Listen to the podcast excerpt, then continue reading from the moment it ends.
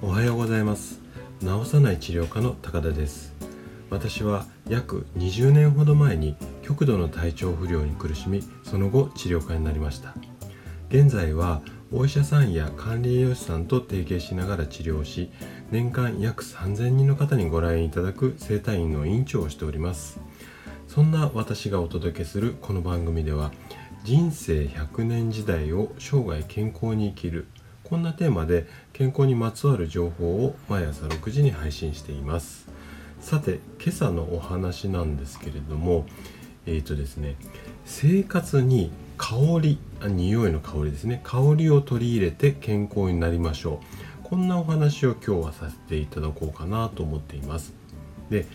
えっと植物が持つ香りにはですね脳みそ脳内の疲労を癒す効果っていうのがあるんですね。でなぜならそれが揺るぎっていうものにつながるからなんです。で最近ちょっと医療業界でもですねこの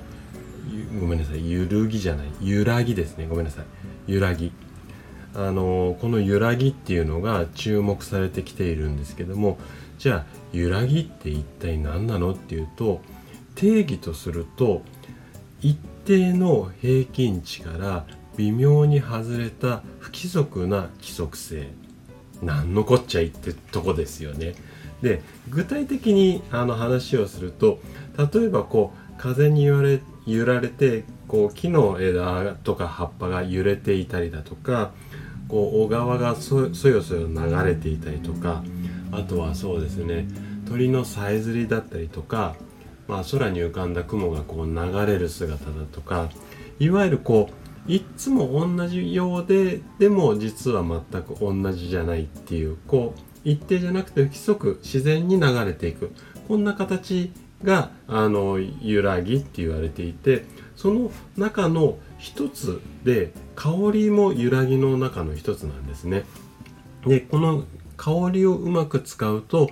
脳内がリラックスして健康になりますよっていう今日はお話なんですけどもえー、っとですね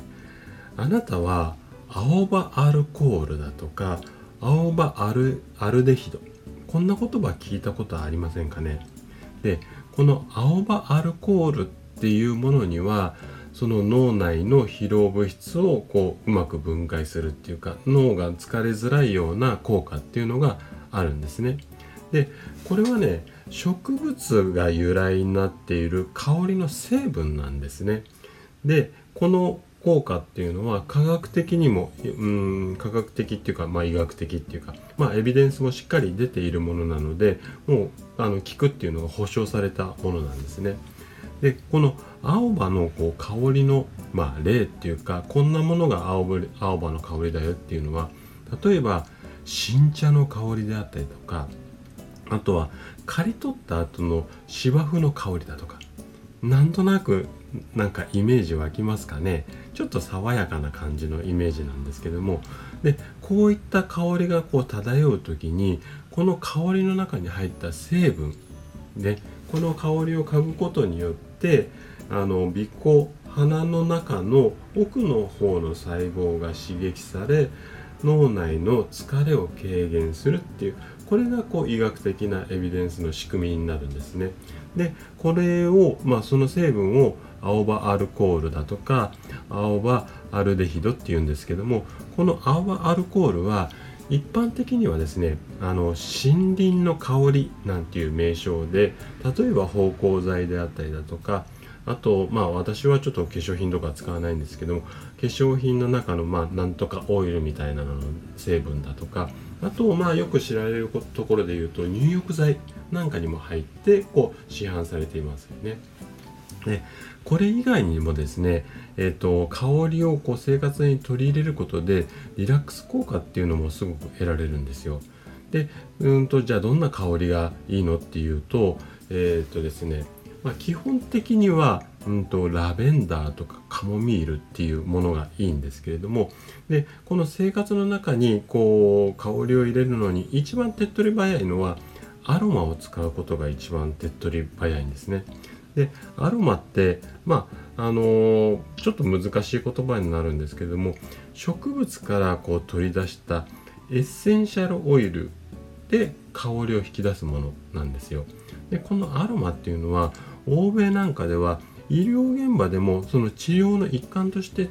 使われているっていうケースもあるぐらい、まあ、効果があるんですね。で先ほどもお話しした通りこの中でもラベンダーであったりとかカモミールこの辺にはですねリラックスしたりだとかあとは眠りやすくなったりっていう効果があります。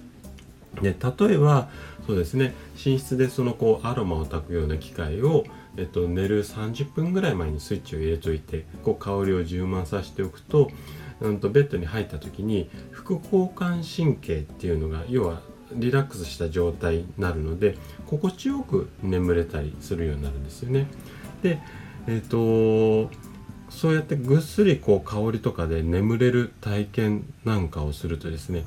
脳がそれを記憶していくんですね。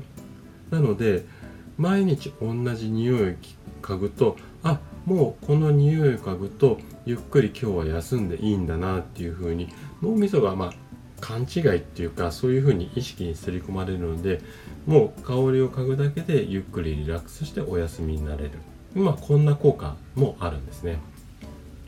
まあ、今日の話をまとめていくと是非こうあの香りなんかをですね上手にこう生活の中に取り入れて生涯健康を目指してはいかがでしょうかっていうことのまとめになります。